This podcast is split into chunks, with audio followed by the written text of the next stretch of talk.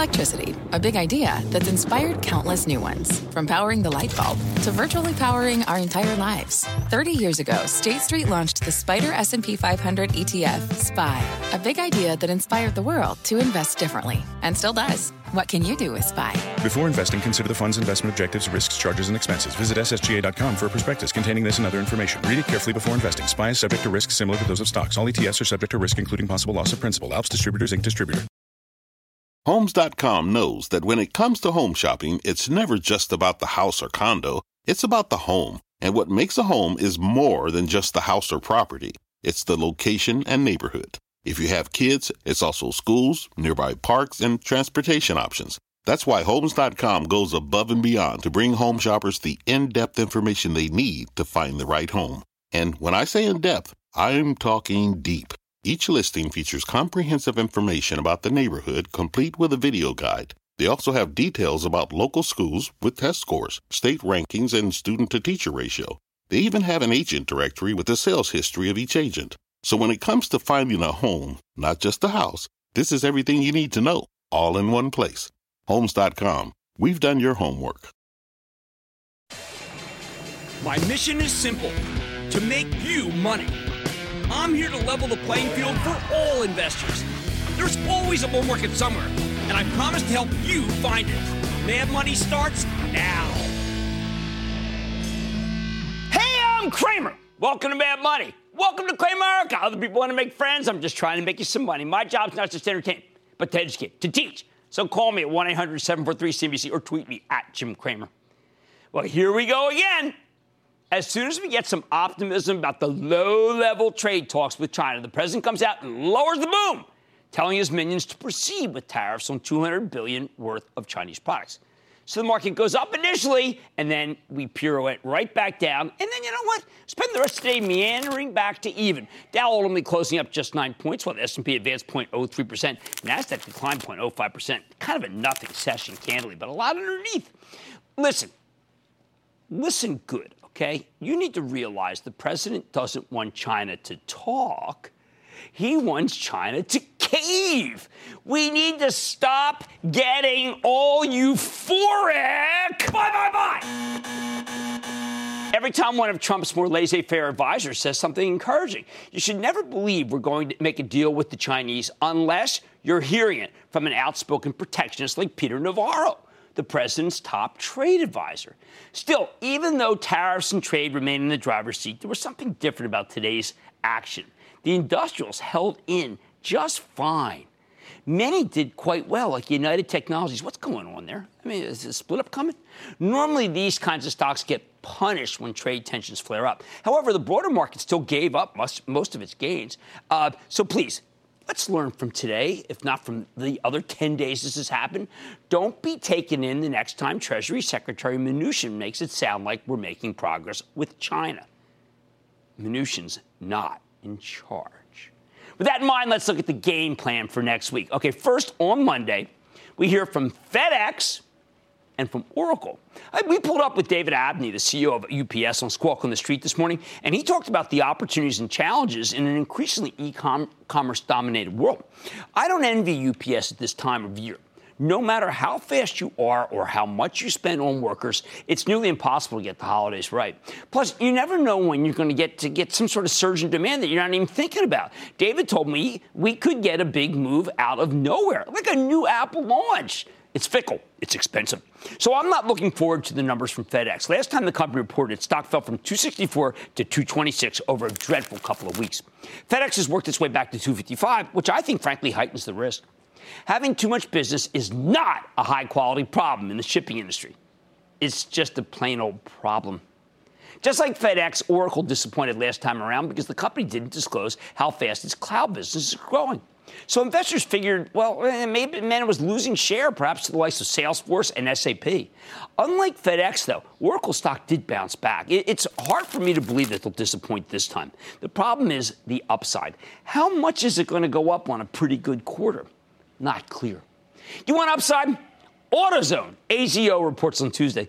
The auto parts retailers have been down in the dumps until last quarter. When we started to get some good numbers, I don't want to talk about trying to profit from this horrible hurricane that's hammering Carolina. You can't put a price on human life. But anything that causes cars to get damaged tends to result in a lot more business for AutoZone and business is already very good. I keep hearing that they have so much demand that their inventory is chronically in short supply. Hey, speaking of short supply, AutoZone's buyback is so voracious, they've shrunk their share count stock from just under 64 million shares a decade ago to 27 million shares right now. Shortage AutoZone stock. All right, we get to hear from General Mills. This stock's been rallying with the rest of the packaged food group, but it needs a new catalyst before it can have much more upside. I'm concerned about commodity costs and the crowded market for high end pet food after they paid a fortune for Blue Buffalo, the preferred dog food for both NVIDIA and AMD. What disturbed me was the $1 billion equity offering 44 bucks to help pay for the deal after General Mills had bought back hundreds of millions of dollars worth of stock at much higher levels. I think you can do better. You know, uh, we love the Cloud Kings here. Last night, Adobe reported a good quarter. Despite some nitpicking, the stock took off today, gaining six bucks. Glad I got to talk about it on uh, Mad Dash, where it was down. I said, "Oh, come on, give me a break. It's a cloud king." I bring that up because we hear from Red Hat on Wednesday, and the last time Red Hat, a cloud king, reported it got obliterated. Stock fell from $169 down to $132 in the wake of what many investors considered to be disappointing billings. Red Hat, though, is a cloud king, a software onboarded to the cloud, and these trends are so strong that I bet CEO Jim Whitehurst will deliver some stronger numbers it's a decent spec going into the quarter. The other day, I mentioned the stocks that work when small business optimism is off the charts, but I missed one that reports Wednesday, and that is Herman Miller, the maker of furniture, especially office furniture. Now, we know RH, okay, that's home furniture, is doing well. Hey, by the way, thank you, Gary Friedman, for giving our viewers a tip that you were buying your stock if it's nonsensical to climb. I think Herman Miller is going to be good, too. Last time they really crushed it. I think they're going to do it again. Thursday's full of controversy. We start with Darden, the parent of Olive Garden. I don't have many disagreements with my wife, Lisa. I really don't. But she does insist that NVIDIA and AMD are really called Everest and Bug. Ugh. And she doesn't like Olive Garden to the point where she insists our Olive Garden in Tuscany be called an Olive Grove. She just never had the endless pasta and the fresh leafy salad, and clearly has never gone to an OG with cargo pants to abscond with half a dozen of those great rolls. Her loss. All right, a couple of quarters ago, Darden reported a quarter that was widely panned, and the stock sunk from 95 down to 84. I pounded the table right here, right now, telling you buy, and it's now at 119. While the odds favor a better quarter like we had last time, I don't want to be greedy. If you don't own any of this high quality domestic chain, you my blessing to buy a little, but uh, uh, you sure aren't early to dinner here. Okay, glampers. We get results from Thor Industries too, and this dominant maker of recreational vehicles has, has seen its stock go ice cold, ice cold uh, uh, after a tremendous run. You can bet they'll have a good quarter, but I, I, I actually sweat the small stuff here, namely the rising costs of steel and aluminum because of tariffs. I also don't like the, stock of Camping World is still down in the dumps. Thor's too hard to call. Then after the close, we hear from Micron, a stock that jumped up yesterday after David Tepper, a terrific money manager, said he's very, very long this commodity semiconductor maker. Micron's a tough one because I think the quarter is going to be good, but the outlook I predict will be murky. If they don't guide down, though, then Tepper will look like a genius. However, if Micron cuts its forecast, which is what the price earnings multiple that's so low is signaling, I still think the stock goes lower. There is, though, a huge short position down here at 44. Once again, too much of a battleground. Finally, on Friday, we get our manufacturing uh, purchaser managers index, PMI. I think the number will be very strong. That could push the yield in the 10 year Treasury above 3%, a key benchmark which we hit earlier today. That, in turn, would send the bank stocks flying. The cheapest these days is Goldman Sachs. They just announced an important management reshuffling that could bode well for a more rational cost structure and a more investment bank heavy org table, given how gloomy and sometimes downright profitless the trading business has become. So here's the bottom line we've got controversy galore next week with lots of risk. That's why if you're going to buy any of the stocks I just said I like going into earnings, you need to leave some room to buy more afterwards just in case they keep going down. Let's go to Alex in New York. Alex. Jimmy, a big disappointed 0 1 to start the fantasy football season. Booyah, baby. Ski Daddy's Rock Booyah. How can I help? Latam Airways, LTM, the largest carrier in all of South America, has been floating at or near 52 week lows for a few weeks now. Is this a buying opportunity? Or are you we know, too afraid Alex, of its you exposure? and I, you and I play fantasy football. Well, that's fantasy stock. I mean, you know what? I would not put real money on that thing. I think it's too darn darn hard. All right, now we're going to go to Josh in Carson. Josh in North Dakota. Josh. Jim, to you in North Dakota State, own Carson Wentz. Uh, go Bison Booyah. Carson Wentz hey, will be like, back. He will be back. What's up? Hey, like him, I'm an outdoors and gun enthusiast. I love to hunt. I bought AOBC, American Outdoor Brands, back in the Smith and Wesson days at 22. You know, it said that uh, a pro gun administration isn't always the best thing to have gun stocks in your portfolio, but then uh, an administration that's anti-gun is time to buy, buy, buy. You know, with the 40% jump uh, after earnings came out in August and the 13% uh, since then, right. is it time to double down? Sell? No, no, no. That that was the move. I think that was the move. I think that actually gave you a chance to be able to lighten up on the situation, which I do not have a lot of conviction in. I just think it's just not been a good situation to be in, and to see it jump up like that is good. It's good, so you can.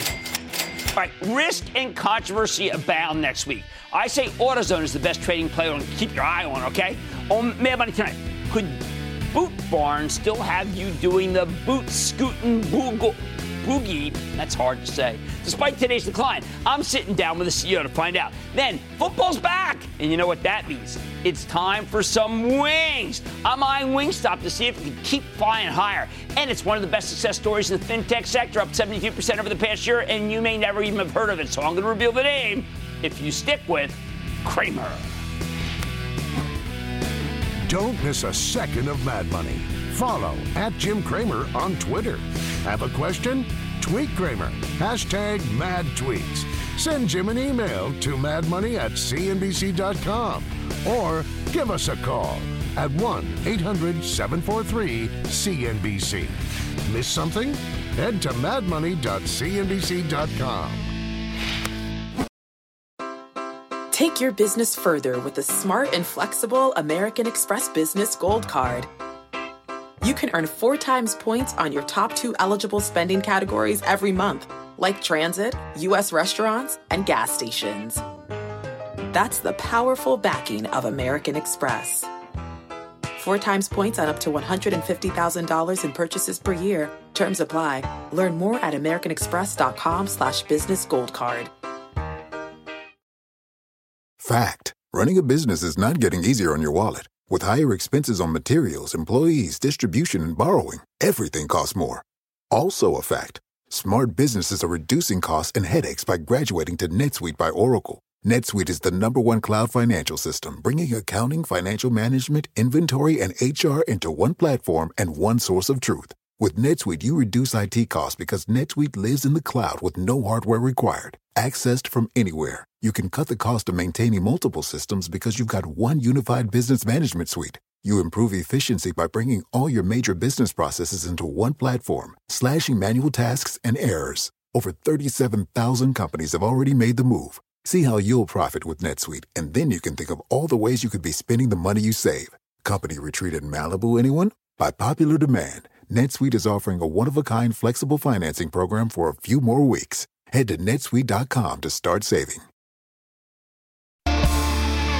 For work, for play, for function, and for fashion. These boots are made to bring the style of the West to your wardrobe.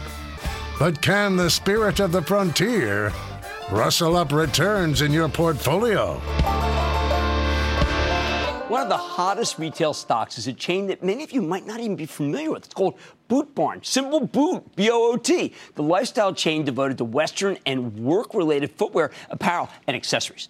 I think of it as the place where you buy your cowboy boots when you're getting ready to be the man who shot Liberty Valance. But as much as I, I might joke about this company being like the costume department for a great John Ford movie, the fact is business is booming. Boot Barn stock has rallied more than 250% over the past 12 months, including a 79% gain just year to date. Monster move. These boots were not, were not made for walking, they're made for running. When the company reported a month ago, they really did shoot the lights out. Boot Barn reported it earned 15 cents a share, excluding a tax benefit when Wall Street was only looking for 12. Higher than expected revenues, explosive same store sales growth, up 11.6%. They got 233 stores across 31 states, and they plan on adding 23 more locations in the current 2019 fiscal year. No wonder the stock's been roaring. This is a terrific growth story. Uh, don't take it from me. Let's check in with this is such an exciting story. Jim Conroy. He's the president and CEO of Boot Barn to get a better sense of the company's prospects. Mr. Conroy, welcome to Mad Money. Good to see you, sir. Great Jim, have you. a seat. Thank you for All right, me. I'm going to quote uh, because I'm, you know, I'm excited. I'm going to quote something from my friend Matthew Boss, J.P. Morgan. Right. Boot is firing on all cylinders with brick and mortar comps up double digits, e-com growing 20%, margin math compelling given the combination of full price selling. So you are expanding gross margins at the same time as blowing out the numbers.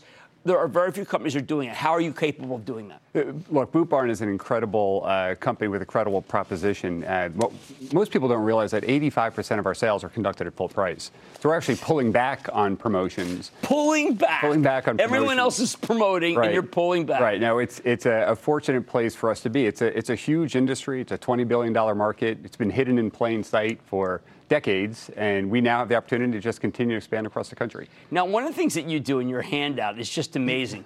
You have, you know, most people have in their handout, it's got their numbers and whatever. You have a picture of an F 150. You have a, a picture of, uh, of NASCAR. Right. You've got thousands of rodeos and you have country music popularity. That's you. That's Boot Barn. Yes, I actually grew up in New York, so I had to Huh? learn that. That's right. That's right. I grew up on the west on the west the west side. side of New York. That's right. Very good. But when you get out and you and you fly from here to LA and you look out the window for five and a half hours of that six-hour flight, you're looking down at customers that drive a pickup truck. Right. It's the most right. popular vehicle in the U.S. and they're listening to country music.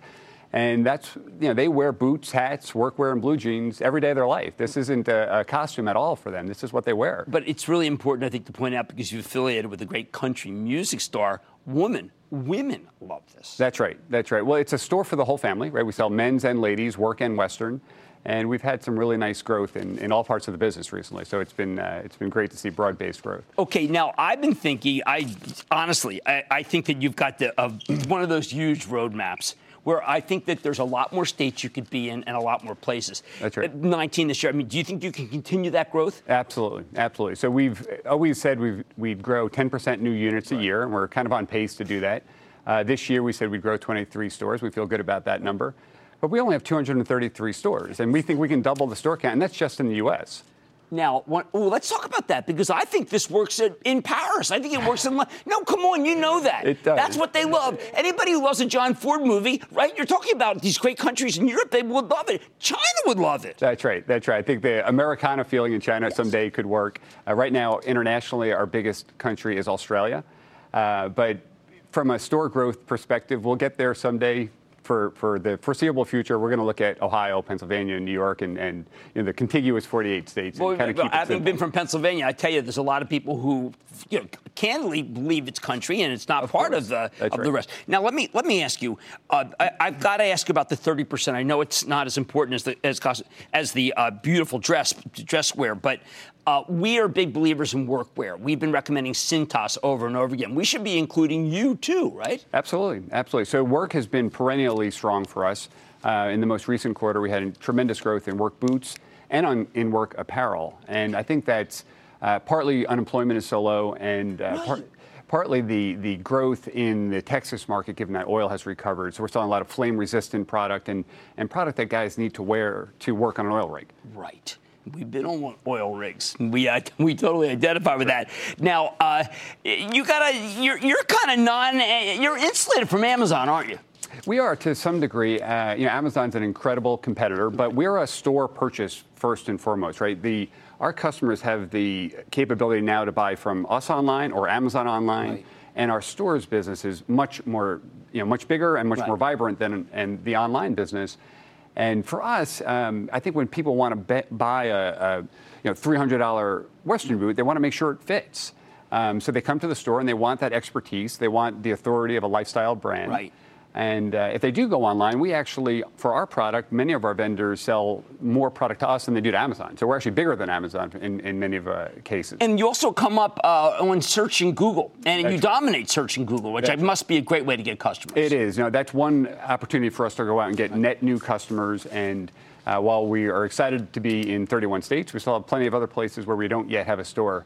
But people are getting familiar with the Boot Barn brand. All right. I, I would be doing you a disservice if I did not let you talk about some of the merchandise here. So why don't you show it sure, off? Sure, absolutely. I, I, love all boots equally. And uh, when I look at it, you know, there's for something. But they're your children. That's right. For a show like this, you want to bring kind of exciting and and uh, you know, right, of course, you know the, the, sizzle. But what, what actually pays the bills are, are brown distressed leather boots and and work boots that you know guys work in these in either one of these. Okay. And they wear through them, and they need to come back and get another pair. So I think oftentimes, particularly in New York, people think, well, this is a cycle that comes and goes. Right, right. That, that's not our core customer. Our core customer is wearing a brown distressed leather boot and a pair of jeans. And when they wear through them, they come back to us and they know we'll have their size. And some of it is private label, where I think That's the right. margins must be terrific, right? That's right? right. That's right. The, the private brand uh, opportunity for us is great. We have five brands. Two of them are in, are in the top five in the in the company. Two of our biggest uh, five Oh, brands are private money. brands.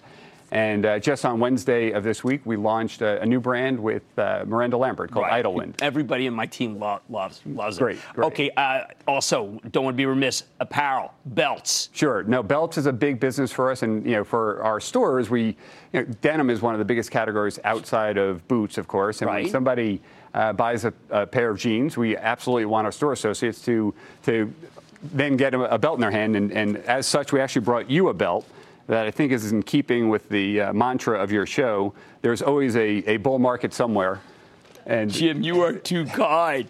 I'm wearing this tonight. We're going out in Summit, New Jersey. They release things, but you know, I put these on, I put this on. I'm completely in costume. Maybe we can show this. You know, this is the type of thing that it's genuine TV when you do these. That's right. Well, Jim, you got a great story, and it's going to be a great story for many, many years. Thank Congratulations on what you put together. That's Jim Conroy, who's president and CEO of Boot Barn, Simple Boot. Mad Money's back after the break. thanks very much. When you're hiring, the best way to search for a candidate isn't to search at all. Don't search, match with Indeed. Indeed is your matching and hiring platform with over 350 million global monthly visitors, according to Indeed data, and a matching engine that helps you find quality candidates fast. Use Indeed for scheduling, screening, and messaging to connect with candidates faster. Plus, 93% of employers agree Indeed delivers the highest quality matches compared to other job sites, according to a recent Indeed survey. Leveraging over 140 million qualifications and preferences every day, Indeed's matching engine is constantly learning from your preferences. Join more than 3.5 million businesses worldwide that use Indeed. Listeners of this show will get a $75 sponsored job credit to get your jobs more visibility at Indeed.com slash Mad Money. Just go to Indeed.com slash Mad Money right now and support this show by saying you heard about Indeed on this podcast. Indeed.com slash Mad Money. Terms and conditions apply. Need to hire? You need Indeed.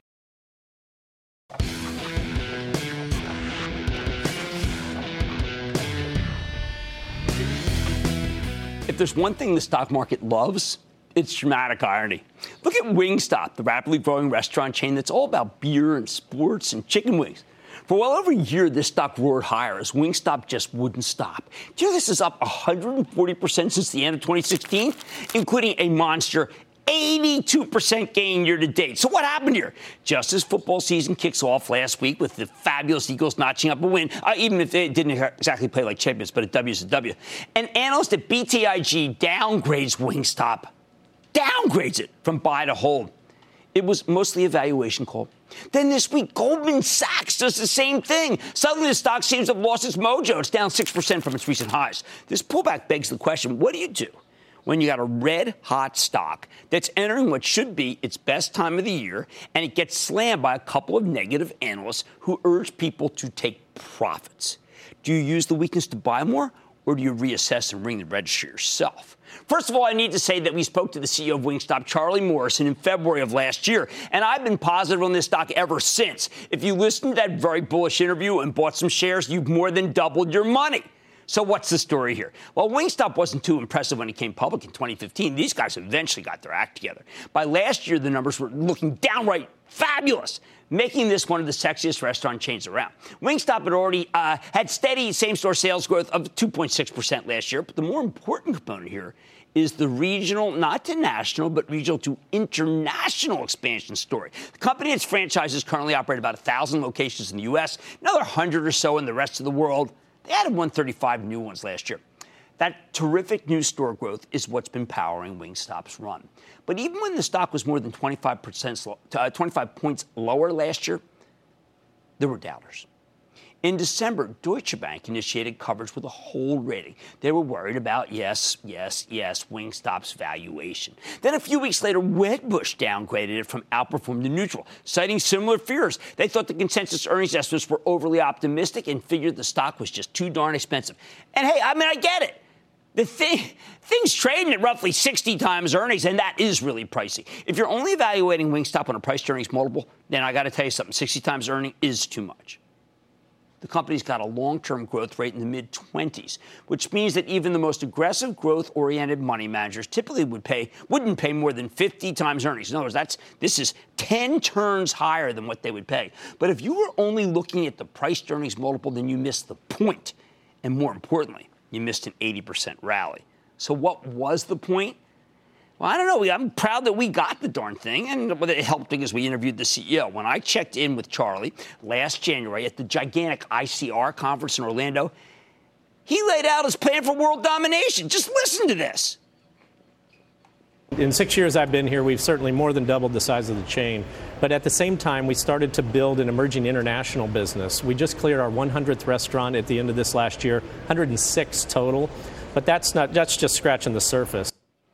When he says scratching the surface, he means Wingstop can grow its 106 international stores into 1,000 stores. And that's just staying within the markets where they already operate. Throw in the potential for 2,500 stores here in the U.S. Remember, right now they have about 1,000, and you've got a fantastic story. But to understand, you need to be willing to judge Wingstop based on what we call the TAM or the total addressable market. That's the key metric here, meaning all of the places where they can potentially put up successful new restaurants and not merely as price earnings multiple. That's not big enough. It doesn't, it doesn't capture the greatness here. Sure enough, in January, the company pre-announced a blog quarter, 5.2% same-store sales growth, and then a few weeks later, they paid out a $3.17 per share special dividend. Talk about shareholder friendly. Now, the stock sold off pretty hard in February. Wall Street didn't like management's cautious guidance, but that turned out to be a fabulous buying opportunity. Why? Because management was just being conservative. That's their nature. When Wingstop reported again in May, they knocked it out of the park. Not only did the company deliver a terrific top and bottom line beat, but they posted some stunning 9.5% same store sales growth when the analysts were really looking for 5.4%. That's probably the biggest difference that I saw, differential this quarter. Remember that Wedbush analyst, he, remember the guy who downgraded Wingstop in January? Well, get this. By June, he was forced to upgrade the stock again. In fact, he went so far as to say the long term domestic and international growth opportunities remain underappreciated. Hey, he would know. And you know what? He deserves credit for changing his mind when it became clear that he'd been wrong. Certainly, he picked a good time to upgrade because when Wingstop reported in early August, they knocked it out of the park again. This time, even though the same store sales came in a bit light, mostly due to tough comparisons, management felt confident enough to raise their guidance. They told us they'd be rolling out new locations at a faster pace, expanding their footprint by 12 to 12.5%. They raised their earnings forecast, and they told us that long term, they were planning to keep expanding the store count by more than 10% per year. Even better, Wingstop told us that the current quarter was looking good so far. Best of all, the company started talking about three new growth initiatives digital, order, digital ordering, delivery, and international growth. Online orders now account for 24% of Wingstop's business, and they're gradually rolling out delivery nationwide. You know what this kind of starting to sound like to me? Sound like Domino's Pizza. Remember, DPZ went from a $10 stock roughly nine years ago to $280 stock right now? And the secret to their success was going digital and expanding overseas. Millennials hate ordering over the phone. They love using an app or website to get food delivered directly to the comfort of their homes or their parents' basement. So when Wingstop says we see no reason why our digital sales cannot approach the levels that are being achieved at some national pizza chains. They're talking about being the Domino's of chicken wings. They've already tested delivery in Las Vegas, and Chicago, and Austin. And in each of those markets, it gave their sales a high single digit boost. And these additional sales were very profitable. As for the international side of things, what could be more popular than chicken? They already have a pipeline of 600 international locations lined up in 13 countries. That's huge. Right now, Wingstop only has about 1,100 locations total. The stock rocketed higher after that last year. But like I mentioned earlier, it's pulled back over the past couple of weeks thanks to the pair of downgrades. Now it's BTIG and Goldman that are warning people away from Wingstop. And once again, their fears, what are they about? It's tiresome valuation. They argue that the stock is fully valued at peer, so it's time to ring the register. My view. Sure, Wingstop looks expensive, selling for 67 times next year's earnings estimate. I'm, stipul- I'm, stipulating that. But this is a total addressable market story, not an earnings per share story. If they can really hit their growth targets, then when we look back at this moment a few years down the road, I think the stock will look cheap in retrospect. Bottom line, Wingstop has an incredible worldwide expansion story. If you've owned it all the way up, I know, yes, okay, ring the register in part of your position. Bulls make money, Bears make plenty, Hogs get slaughtered. But if you don't have any Wingstop here, I'm betting that the recent pullback will turn out to be a great buying opportunity. Buy, buy, buy, Ideally, it goes even lower, and you can use more the weakness to buy more, as management's got a plan for world domination. And who am I to disagree with them? Let's go to Victor in Idaho. Victor. Booyah, Jim. This is Tammy and Vic from Idaho. All right, uh, and Vic, what's going on? Well, we really enjoyed you highlighting Avermet uh, we picked it up last year when you highlighted it, and we're still just smiling and grinning. All right. My question, Jim, is uh, Keurig Green Mountain went private, and then they picked up our Dr. Pepper stock and uh, merged. I just could not figure out how to uh, figure out what it might be worth when they merged. Well, remember, they paid you that dividend. It was really hard. What you need to know here, what's the key thing? Bob Gamgort. We love Gamgort. He made us a huge amount of money in Pinnacle Foods. He's going to do it again. Bye, bye, bye. I think the story is a terrific one. And thank you for bringing to attention, Victor. We were going to do a piece on it. We didn't get a chance to. All right. If you own Wingstop all the way up, I say congratulations to you and please cash in a little bit of your position. If not, this pullback, it could end up being a great buying opportunity. So eat up. Much more Mad Money ahead, including my exclusive with the top execs of Broadridge.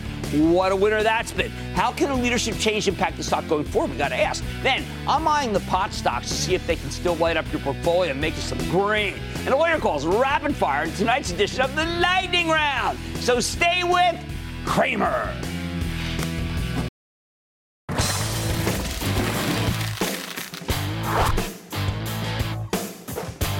Four months ago, I introduced you to a financial technology company, or fintech, with a smoking hot stock. Was Broadridge Financial Solutions. Business was spun off by ADP, the huge payroll processing firm, way back in 2007. And in the last five years, Broadridge has really come into its own. Their technology helps banks make themselves more efficient and better at managing risk, while their communication services make it easier for banks to engage with their clients. Since we checked in with Broadridge in May, get this, the stock has vaulted from 112 to 137, with most of that move coming after the company reported reported a blowout quarter a little over a month ago. Plus, over the summer, the stock was added to the S&P 500, which always gives you a nice boost. But this week, we got some news that should always cause investors to take stock. We learned that come 2019, Broadridge's CEO is retiring, although he'll stick around as executive chairman with the current chief operating officer, COO, Tim Gokey, taking the helm. Leadership changes, even planned ones, can be unsettling when you've had huge wins as shareholders. So let's get some reassurance with Rich Daly. He's the outgoing CEO of Broadridge Financial Solutions and his successor successor, Tim Gokey, the current president and CEO, COO, who will take the reins as CEO starting next year. Mr. Daly, Mr. Gokey, welcome to Mad Money. Welcome, welcome back to Mad great, Money. Great to be Thank back. You. Okay, so we know that it can be one of these things where people say, "Oh, like I like that guy Daly. I don't know about this new guy." So why don't you, uh, let's say, um, why don't you say why it's not a bad thing? Jim, the board and I know that uh, if you're going to go down as a decent, le- decent leadership team you're going to get succession right. We started on this over a decade ago. We had a strong management team. We still went into a two year search to identify Tim. Okay. Tim joined us. He led the turnaround of our capital markets and solutions segment, and he's checked the box every step along the way. He's been a great partner with me, and he's just recently led our team on the next generation of our strategy that we rolled out at our last Investor Day last December. Tim's the real deal. We got this right. All right, so Tim, tell us about your background, uh, the uh, the capital markets work that you did, and what you've been working on the last year. Yeah, absolutely.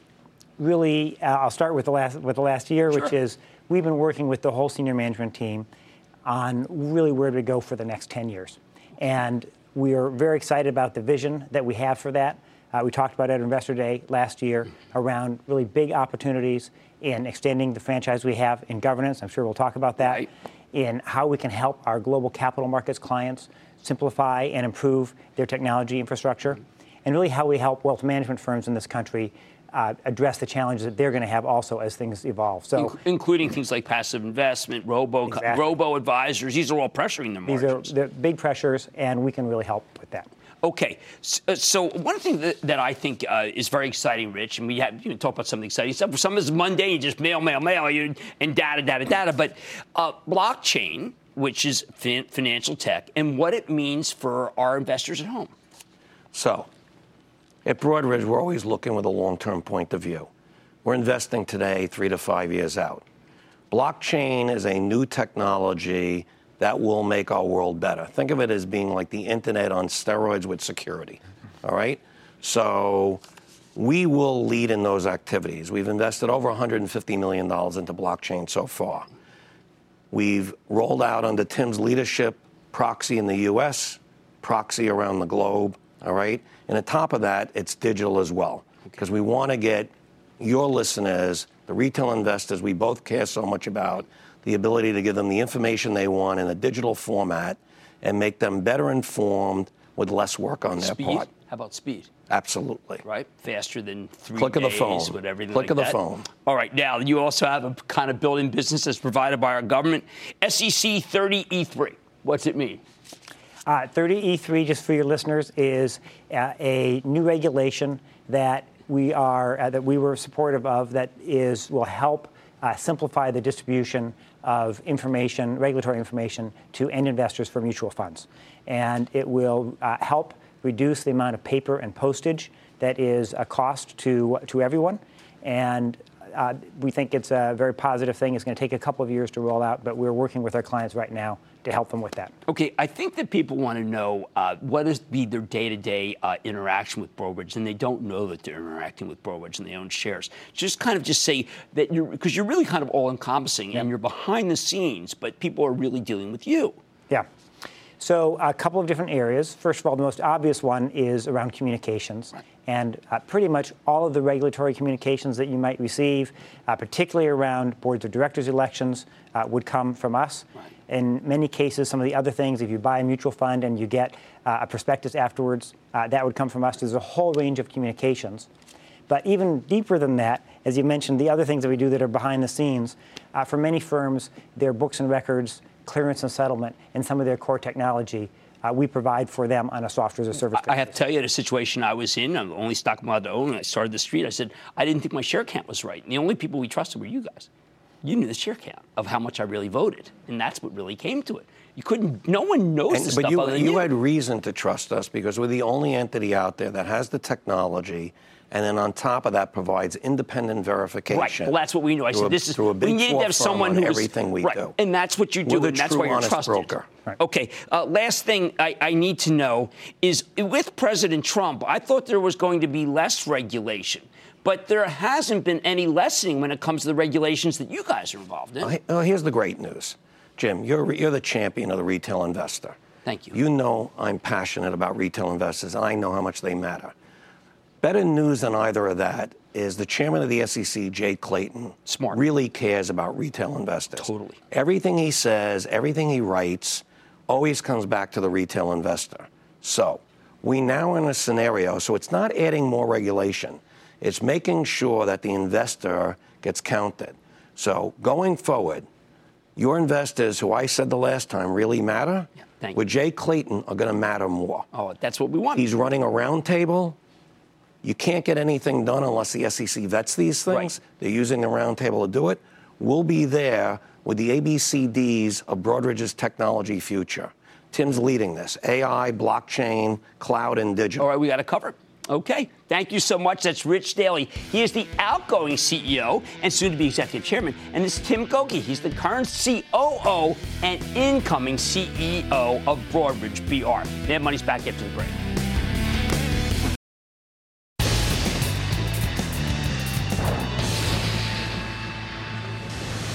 It is time! It's time for the light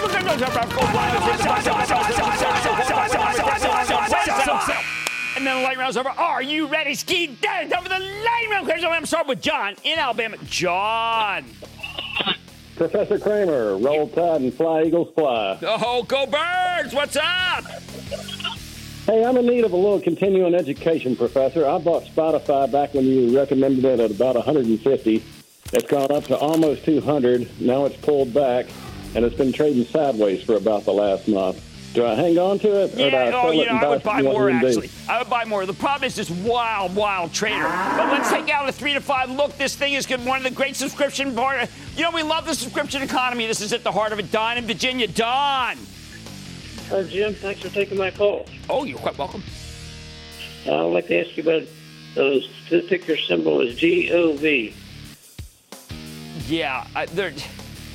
Okay, listen, I have to do more work on this because it seems like a really legit, terrific REIT, but it yields 10%, and that's worrisome to me. So we got to come back and see if it can sustain that. Let's go to Ray in Pennsylvania. Ray! Hi, Mr. Cramer. Hey, Ray. from Pennsylvania. Okay. Hey, hey, thanks for taking my call. First time caller, long time listeners. Go Eagles. Go Birds. Got a question about Owens Corning, OC. I'm down 20%. Should I sell or hold? No, but you know what? It's going to be a rough slog. Why is it a rough slog? Because of the fact that it's related to housing. I don't mean to conflate uh, human life and money, but you know what? You may get a you may get bailed out here because of the of the hurricane. Uh, that's what would do it. Okay, let's go to Tom in Florida. Tom. Hey there, Jim. Uh, booyah, Ski Daddy. Uh, I'm asking about FBC, Flagstar. What do you think going forward? you don't forward? need that. you- no, no. Here's where you are in that. I don't need you in that address. You don't want to be in a bank. Let's go to Stephen in New York. Stephen. Hey, Jim, uh, wanted to ask you about Zips, the uh, Chinese discount. No, uh, I mean, maybe it bounces and you get out of it, but you know, we've we've disliked this for a long time. I need to go to Waz in uh, Colorado. Waz. Hi, Mr. Cramer. Thanks for all you do for us. Oh, thank you. What's your opinion on Cray Computers? Oh my God, the high performance computing company. No, I mean I got enough problems with. Let, why don't we stick with? Why don't we stick with uh, with Cisco? Okay, let's stick with Cisco, kind of hardware, software. Let's go to Gregory in California. Gregory. Hey, Jim. I'm a proud and very happy club member, and I loved the club call yesterday. Thank you. That's ActionAlertsPlus.com. I did a big hour and 15 minute call. I'm glad you liked it. It's still online. How can I help? I'm calling about a company I bought into just before their earnings, Triple D, 3D Systems. I went through that conference call. That was a great quarter. It took people by surprise. It was really good. I've been recommending HPQ as a way to do it, but I have this is the first time I've ever said this. I actually think the 3D might be investable. I really didn't think it was before. Mike in California. Mike, Mike, Mike. Hey, Booyah, Jim. Booyah. About a month ago, I rooted a stake in BP Prudhoe Bay Royalty Trust, ticker Ah. symbol BPT. Yeah. And Jim, this week I've been thinking about adding to my current position, but I No, wanted no, to check no, no. first. It's a wasting asset. I don't want you there. I know people like the 17% yield, but you're buying at a 52 week high. I'm going to say ixnay on that trade. And that, ladies and gentlemen, conclusion of the lightning round. The Lightning Round is sponsored by TD Ameritrade.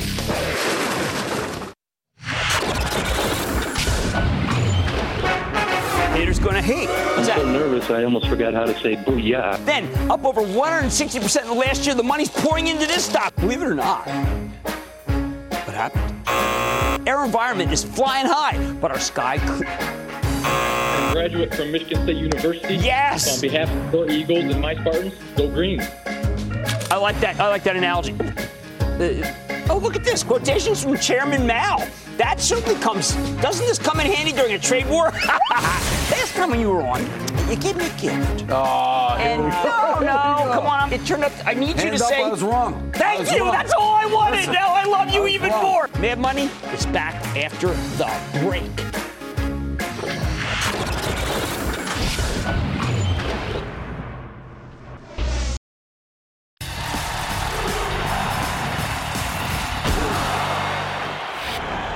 The normalization of weed is happening so fast, it makes my head spin, although maybe that's from secondhand smoke.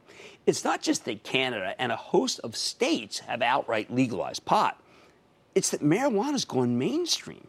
You want proof? Earlier today, I interviewed Brian Athaide. He's the CEO of Green Organic Dutchman. That's a Canadian cannabis company. You might think he's some kind of countercultural rebel, right? But you know what? He's used to, he, get this. He spent 25 years toiling at Procter & Gamble, the most mainstream company on earth. I can't even explain how incongruous this is. A P&G executive in the marijuana business? A, year or maybe two years ago, I, I, would have told you that sounds about as plausible as Cheech and Chong joined the DEA or Harold and Kumar go to breakfast at Tiffany's. Athaide was in town to present at the Green Market Report's fascinating cannabis conference today. He told me that even two years ago, when he was the CFO of Andrew Peller Limited, that's the largest publicly traded wine and craft alcohol company in Canada, he would never have imagined working at a pot company. But, but that was then before Canada embraced full legalization, which goes into effect next month. Now, though, Athaide told me that the opportunity was just too great, especially in green organic Dutchman's particular niche, high end organic ganja. His plan he hopes to become the Whole Foods of marijuana. However, we've seen these pot stocks trade wildly of late, so I fretted to him that investors might get hurt if they chase this group too aggressively. I thought I didn't want to talk short term, and, I don't blame him. I, even though Green Organic has more than $300 million in capital, it still has no sales. Only, they only just launched the brand this week.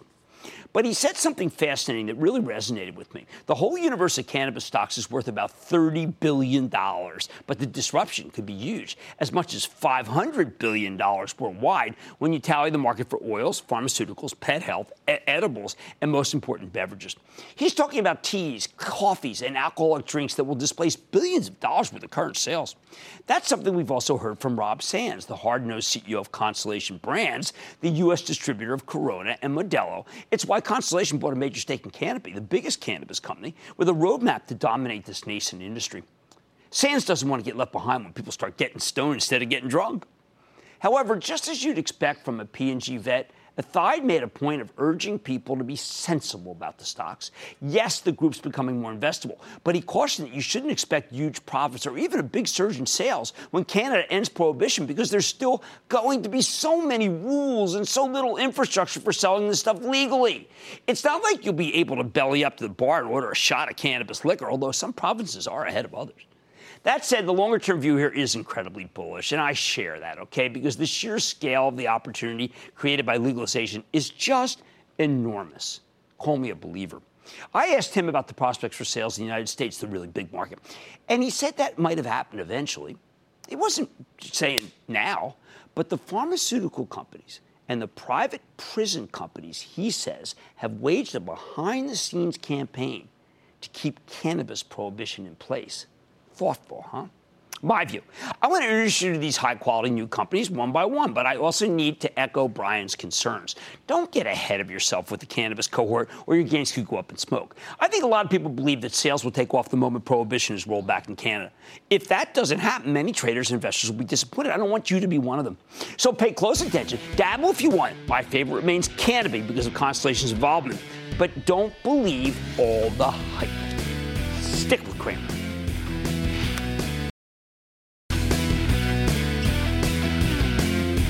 I'm making two pledges to you. One, I will be on the cannabis stocks. I will review them and we'll bring them on. But two, I cannot have you be senseless about these. I can't have you buy them right into the big repeal of prohibition and think you'll make money when some of the CEOs in the industry are saying, please be careful, it may not be so great right out of the gate. I like to say there's always a bull market somewhere. I promise I'll find it just for you right here on Mad Money. I'm Jim Cramer, and I will see you Monday. This podcast is supported by FedEx. Dear small and medium businesses, no one wants happy customers more than you do. That's why FedEx offers you picture proof of delivery, packageless and paperless returns, as well as weekend home delivery to 98% of the U.S. on Saturday and 50% on Sunday. See the FedEx service guide for delivery information. FedEx Ground service is also faster to more locations than UPS Ground. See what FedEx can do for your business. Absolutely, positively FedEx.